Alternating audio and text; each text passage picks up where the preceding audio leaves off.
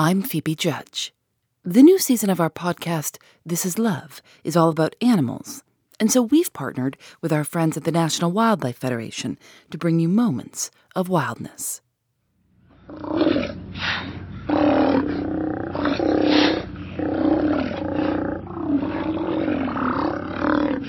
Steller sea lion are large marine mammals found along the northern Pacific Ocean, ranging from Alaska to southern California.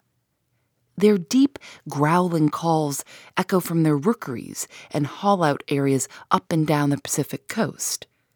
Here's National Wildlife Federation naturalist David Mizejewski. Steller sea lions are the largest of the eared seals, the family of marine mammals that includes sea lions and fur seals. They show pronounced sexual dimorphism, with males significantly larger than females, growing to 11 feet and weighing over a ton. They have a domed head and a more massive chest and neck than females, which they use to battle each other for mating rights during the summer breeding season. Steller sea lions feed on over 100 species of fish, including species that humans like to eat, such as salmon, flounder, mackerel, and herring, as well as octopus and squid. They themselves are preyed upon by orcas and large sharks.